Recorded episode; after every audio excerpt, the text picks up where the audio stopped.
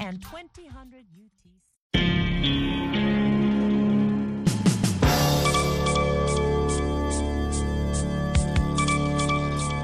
Hivi sasa ni saa nane kamili saa za Afrika Mashariki, saa saba Afrika ya Kati. Hapa Washington saa tatu kamili saa za Afrika Mashariki, kumradhi, saa mbili Afrika ya Kati.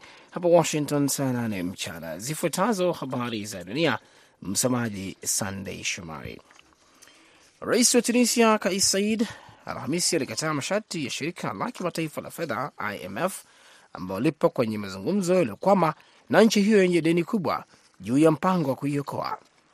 Kuhusiana na masharti ya IMF ambayo yatasababisha umaskini zaidi hayakubaliki, Said aliwaambia waandishi wa habari katika mji wa pwani wa Monastir. Serikali ya Said ilifikia makubaliano kimsingi katikati ya mwezi Oktoba kwa kitita cha karibu dola bilioni mbili kutoka kwa IMF, lakini mpango huo haujaidhinishwa na bodi ya wakopeshaji, hatua muhimu ya kufungua uungwaji mkono kutoka kwa wakopeshaji wengine wa kimataifa. IMF imeshinikiza Tunisia kuondoa ruzuku ya serikali kwa bidhaa za kimsingi, hasa mafuta.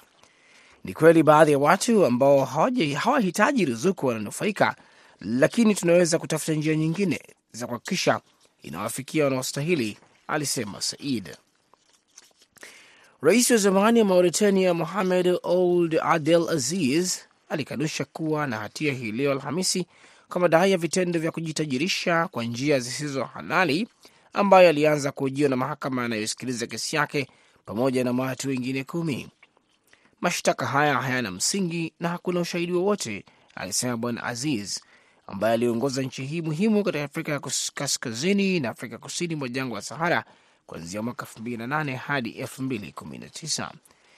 Bwana Azizi mwenye umri wa miaka 66 amekuwa kwenye kesi tangu Januari 25 na mahakama ya Nouakchott kwa kutumia vibaya mamlaka yake kujikusanyia mali nyingi, na anashtakiwa na mawaziri wakuu wawili wa zamani, mawaziri wa zamani na wafanyabiashara wakuu wa utajiri haramu na matumizi ya kazi mbalimbali, ushawishi wa biashara au biashara haramu ya mzunguko wa fedha. Daima amesema kuwa hana hatia na alidumisha utetezi huu wakati mahakama ilipoanza tena kusikiliza kesi yake siku ya Alhamisi baada ya zaidi ya wiki mbili za kusimamishwa na ikamsomea tena mashitaka dhidi yake. Alisema yeye ndiye mwathirika wa njama ya wale anaopigana nao wakati alipokuwa rais. Naendelea kusikiliza habari za dunia kutoka idhaa ya Kiswahili ya Sauti Amerika, VOA, ikitangaza kutoka Washington DC kupitia 107.5 FM Nairobi, Kenya. Maafisa wa Afrika Kusini wanasema washukiwa tisa ujambazi waliuawa katika majibizano ya risasi na polisi wakati wa jaribio la wizi wa fedha lililozuiwa siku ya Alhamisi. Kikosi cha polisi cha kukabiliana na hali ya hiyo kilifuatilia kundi hilo hadi anwani ya Sebokeng, kitongoji cha kusini mwa Johannesburg, washukiwa walipokuwa wakienda kushambulia gari lililokuwa na fedha asubuhi, polisi walisema. Ufyatuaji risasi ulitokea. Msemaji wa polisi Atlenda Mathe alisema jumla ya washukiwa wanane walithibitishwa kufariki dunia katika eneo la tukio, huku mshukiwa wa tisa akifia hospitalini. Wengine watatu walijeruhiwa na walikuwa wamepelekwa kwenye matibabu katika kituo cha matibabu kilicho karibu. Kundi hilo liliaminika kuwa nyuma ya matukio mengi ya wizi wa fedha kwenye malori yenye ulinzi katika jimbo la Gauteng mjini Johannesburg na maeneo ya jirani. Na msururu mrefu unaonekana wakitembea kwenye jangwa huko kaskazini mwa Niger, watembeaji wenye nguvu wakiwa mbele na dhaifu zaidi wakiwa nyuma. Kila wiki mamia ya wahamiaji wengi wanaofukuzwa Algeria huishia Asamaka, kijiji cha kwanza kwenye mpaka wa Niger.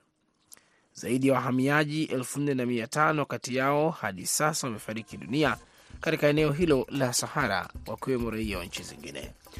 Hizo zilikuwa habari za dunia kutoka Washington DC. Muda mfupi ujao utakuwa naye BMJ Muridhi katika kipindi cha Kwa Undani. Kwa heri kwa sasa.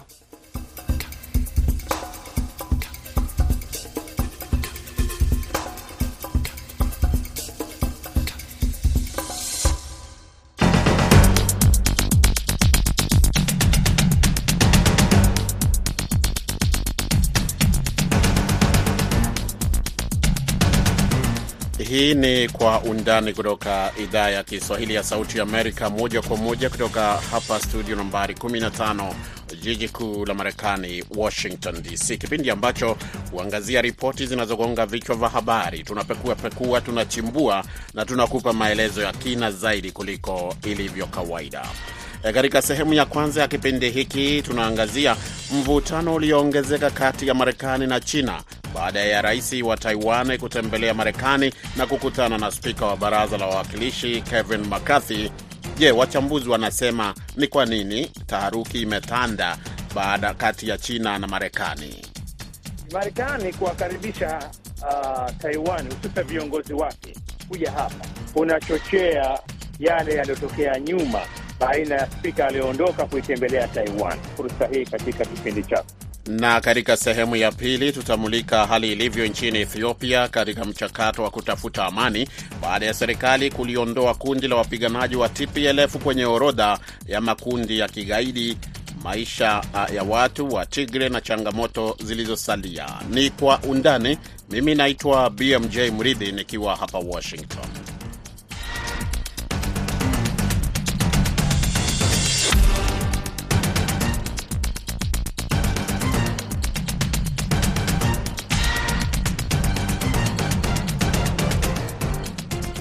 Nam, rais wa Taiwan Tsai Ing-wen ameapa hiyo jana kwamba atatetea hali ya amani ambayo alisema ndiyo iliyopo kwa sasa, akisema watu wa Taiwan wanaweza kuendelea kustawi katika jamii huru na iliyo wazi.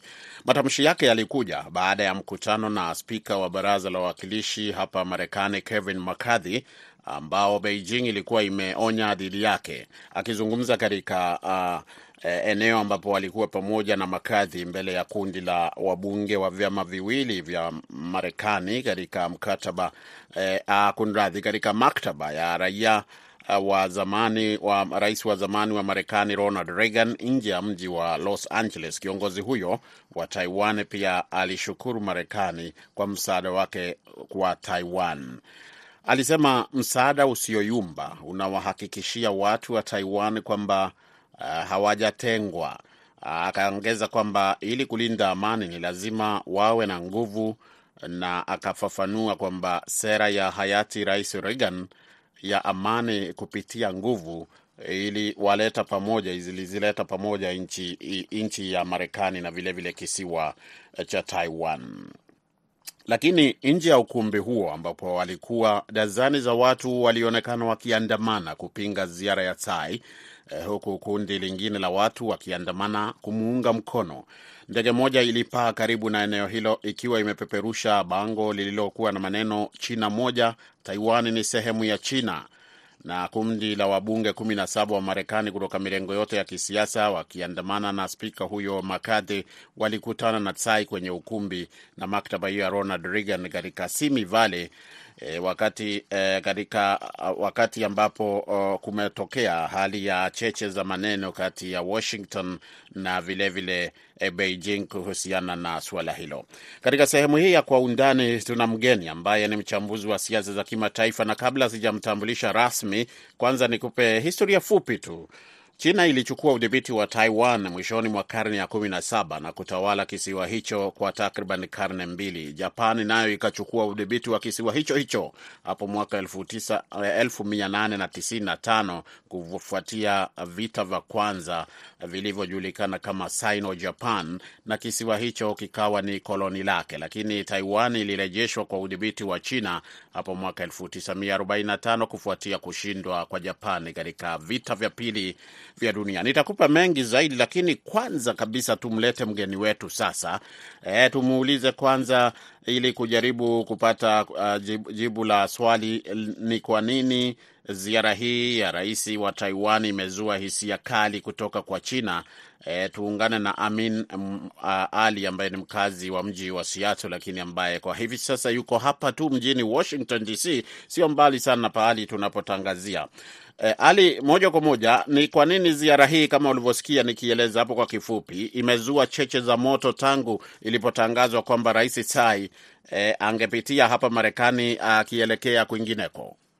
Uh, kwanza asante Murithi uh, kwa suala hili zuri ambalo umenitumia uh, nikiwa hapa Washington DC. Katika ufafanuzi wa suala lako, naweza kujibu kama ifuatavyo. Kwanza, sote tuelewe kwamba Taiwan ni nini.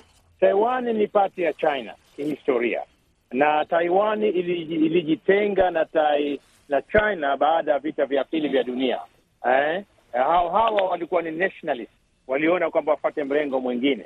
Sasa China bado inatambua kwamba mipaka yake ya kijiografia Taiwan ni nchi yake, lakini maazimio yaliyotokea huko nyuma kuhusu Taiwan yakiongozwa na Marekani ndio yaliyosababisha ukweli halisi wa matatizo ya Taiwan hadi hivi leo, kwa sababu maazimio mengi yamepitishwa kuhusu suala la Taiwan na China kupinga katika Umoja wa Mataifa. Sasa ziara rais huyu hii inachangia tatizo hili kuendelea na hususan Marekani kuiunga mkono Taiwan katika suala la kuendelea kujitenga na China. Suluhu ya suala hili kwa upande mmoja mwingine liwachiwe baina wananchi wa Taiwan wenyewe na serikali ya China kuamua nini hatima yao, kwa sababu likiendelea hivi na likiingiliwa na migogoro kama hii na mataifa kama Marekani, litakuwa bado ni utata wa kisiasa na utata wa kiuchumi, na hii ndio inasababisha ukweli China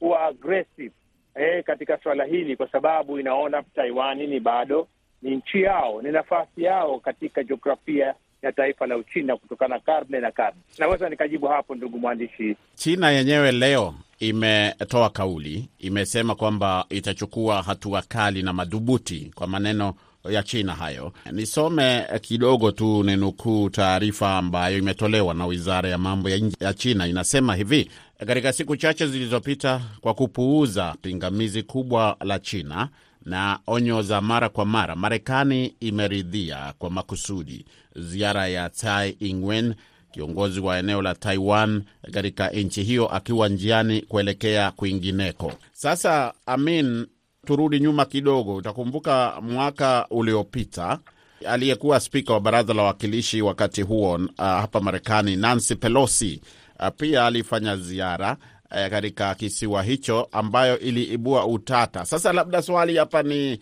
kutoka wakati huo ambapo ilizungumzwa sana kwamba China haikufurahia, huenda wakachukua hatua, na sasa ambapo kuna spika mpya na huyo rais naye ametembelea hapa, hakuna chochote ambacho kimefanyika katika kujaribu ku, kuleta eh, hali ya suluhisho kwa mzozo huu, au ni mwendelezo tu na unaendelea kuwa mbaya uh, siku baada ya siku?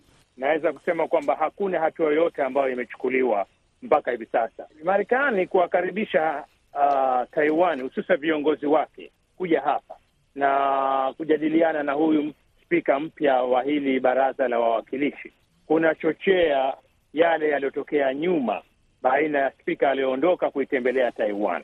Kinachotakiwa kufanyika ni kuangalia vipi kutafuta suluhu itole, itaweza kuhakikisha kwamba China haitumii nguvu kuichukua Taiwan na vile vile kuhakikisha kwamba Taiwan inakuwa ni pati ya China katika mfumo ambao utakubalika katika masuala baina ya hizi sehemu mbili. Suluhu bado haijapatikana, na hii inachangia kutokana na kwamba viongozi wakuu wa serikali ya Taiwan ambao bado sio taifa huru kwa njia nyingine, kwa sababu halitambulikani katika mipaka ya kimataifa, bado wanapata sapoti au misaada yote ya kulisimamia tatizo lao kutoka Marekani. Kwa hivyo naweza nikalijibu kwa njia hiyo kwamba suluhu halisi bado haijapatikana.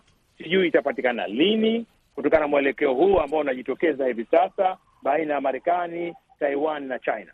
Mwisho kabisa, tumeona kwamba hata katika mkutano huo wa jana eh, kulikuwa huyu uh, spika McCarthy alikuwa anaandamana na wabunge wawakilishi wa maeneo mbalimbali hapa Marekani wakitokea mirengo yote miwili ya kisiasa. Sasa si kawaida sana kuwaona e, hawa watu ambao ni wanasiasa hapa Marekani wa mirengo yote miwili wakishirikiana e, katika mambo mengi. E, sijui kama hili ni jambo ambalo ni mfano wa mambo ambayo huwaleta viongozi wa kisiasa wa Marekani pamoja kuliko suala lingine lolote. Wanashiri, wako pamoja katika kusema kwamba wanaunga mkono Taiwan, au pia kuna mgawanyiko eh, ku, ku, kwa eh, kulingana na mrengo wa siasa ambao uh, wabunge hao wanaegemea?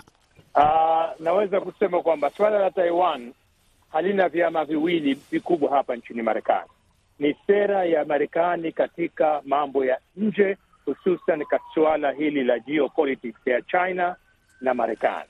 Kwa hiyo katika kujibu hoja yako ni kwamba kuwepo kwa hawa wajumbe wa vyama vyote viwili baina ya Republican na Democrat katika suala hili, hili liko katika sera yao, sio Republican, sio Democrat. Ni mfumo wa sera ya nje ya Marekani katika suala la Taiwan. Kwa hivyo sitaona ajabu kuona wote hawa wawakilishi wako pamoja katika kulisimamia suala hili, kwa sababu sera yao inaelekea hivyo. Yoyote ambaye atakamata White House au kuongoza serikali au bunge la Marekani, suala la, la Taiwan mm, ni suala la nchi ya Marekani na suala ambalo linahusiana na mahusiano yao na China hivi sasa katika ulimwengu huu wa diplomasia na masuala haya ya nguvu za mataifa haya mawili duniani makubwa ambayo yana nguvu za kijeshi na nguvu za kiuchumi. Ni kushukuru sana Amini Ali, ukijiunga nasi kama ulivyosema nje ya White House hapa hapa Washington, lakini ukiwa ni mchambuzi wa siasa za kimataifa ukitokea kule Seattle, Washington. Shukran sana. Asante sana Bwana Morisi kwa kunipa fursa hii katika kipindi chako. Safi kabisa, msikilizaji, ndivyo hali ilivyo kuhusiana na Taiwan na Marekani pamoja na mvutano ambao umeibuka eh, kati ya Marekani na China kuhusiana na ziara ambayo imefanywa na rais wa Taiwan, na ni mvutano ambao umevutia hisia za jumuiya ya kimataifa, sio tu kwa Marekani peke yake, lakini Marekani ndiyo imeibuka kama mdau mkubwa zaidi kwa sababu ya umuhimu wa Taiwan hasa sana kulingana na wachambuzi, ni kwa sababu ni kama kituo muhimu zaidi cha shughuli za kijeshi katika eneo hilo eh, kati ya sababu zingine. Na nikimalizia tu, labda niseme kwamba kundi la wabunge kumi na saba e, kama ulivyosema, ulivyosikia tukizungumza hapo na Amin Ali e, walikuwa wanashirikiana pamoja bila kutaja kwamba wao ni wa mrengo huu au ule. Walikuwa naye e, Spika Kevin McCarthy wakati wa mkutano huo. Tutaendelea kuangalia kuona ni nini kitakachoendelea wakati rais huyo akiondoka Marekani kuelekea Amerika ya kati na ya kusini. Ni hayo tu katika sehemu ya kwanza ya kipindi Kwa Undani, lakini usiondoke, kwani nitarejea hivi punde na sehemu ya pili ya kipindi hiki.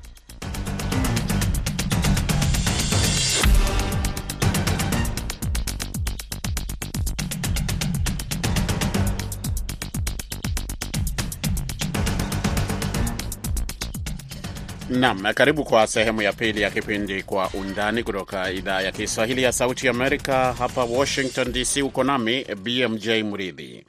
Katika sehemu hii ya pili tunamulika hali ilivyo nchini Ethiopia katika mchakato wa kutafuta amani zaidi baada ya serikali kuliondoa kundi la wapiganaji wa TPLF kwenye orodha ya makundi ya kigaidi.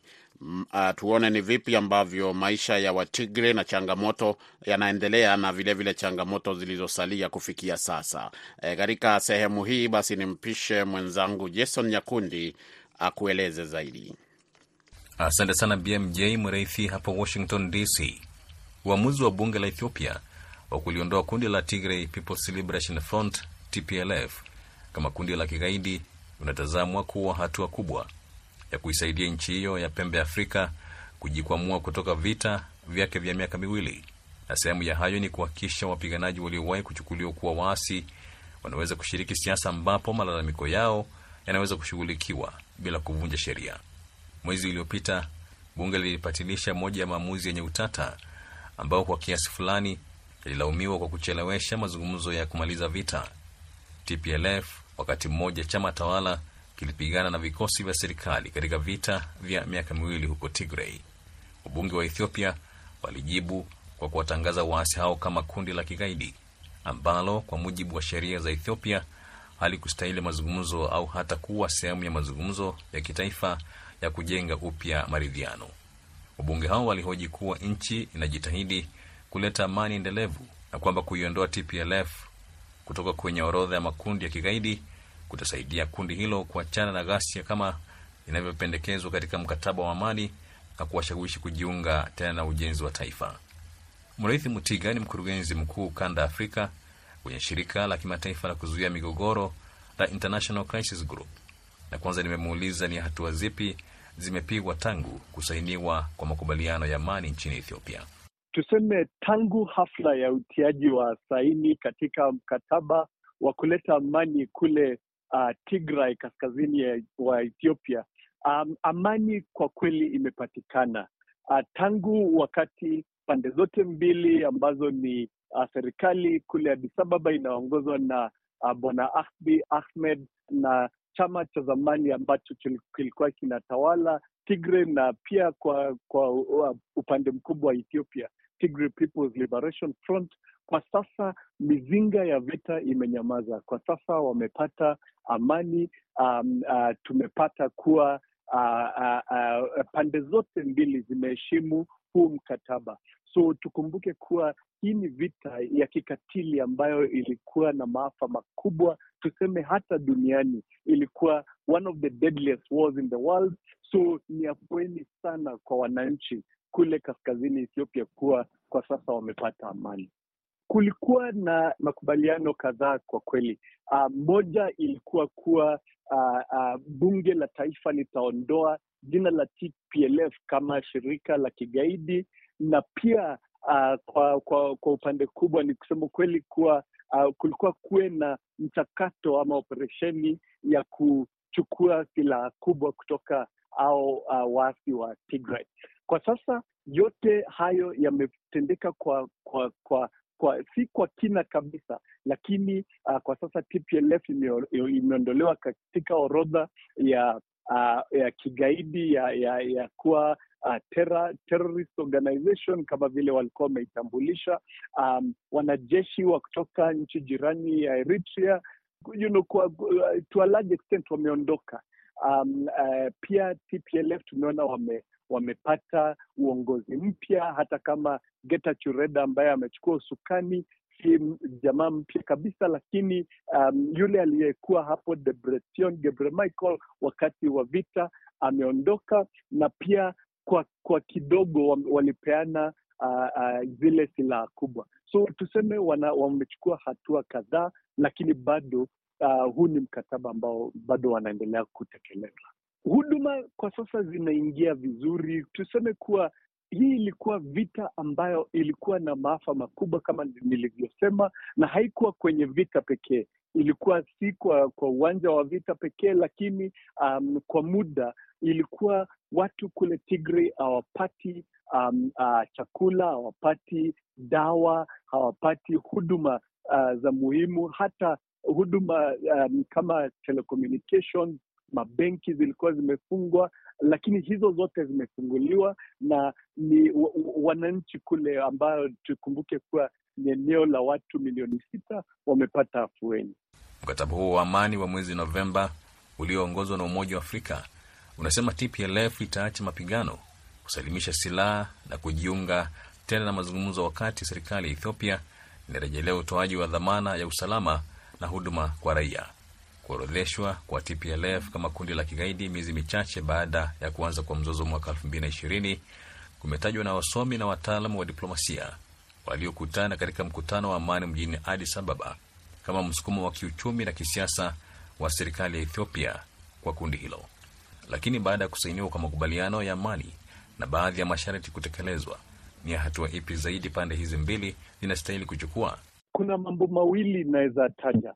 Uh, ya kwanza ni kuwa pande zote mbili lazima ziendelee kutekeleza huu mkataba, ziendelee kujaribu kujenga imani kati ya pande zote, kwa sababu tukumbuke, hii ni vita ambayo ilikuwa na maafa makubwa. Lazima waendelee kujaribu kujenga imani na ni muhimu. Um, la pili tukumbuke kuwa wanapoendelea kupatana, lazima Prime Minister, waziri mkuu Abiy Ahmed aendelee kucheza ile balancing act, kwa sababu huu ulikuwa hii ilikuwa vita yenye eh, maafa makubwa, lakini kuna kuna kuna mizozo mingine katika Ethiopia. Kuna mzozo katika eneo kubwa la Oromo, Oromia.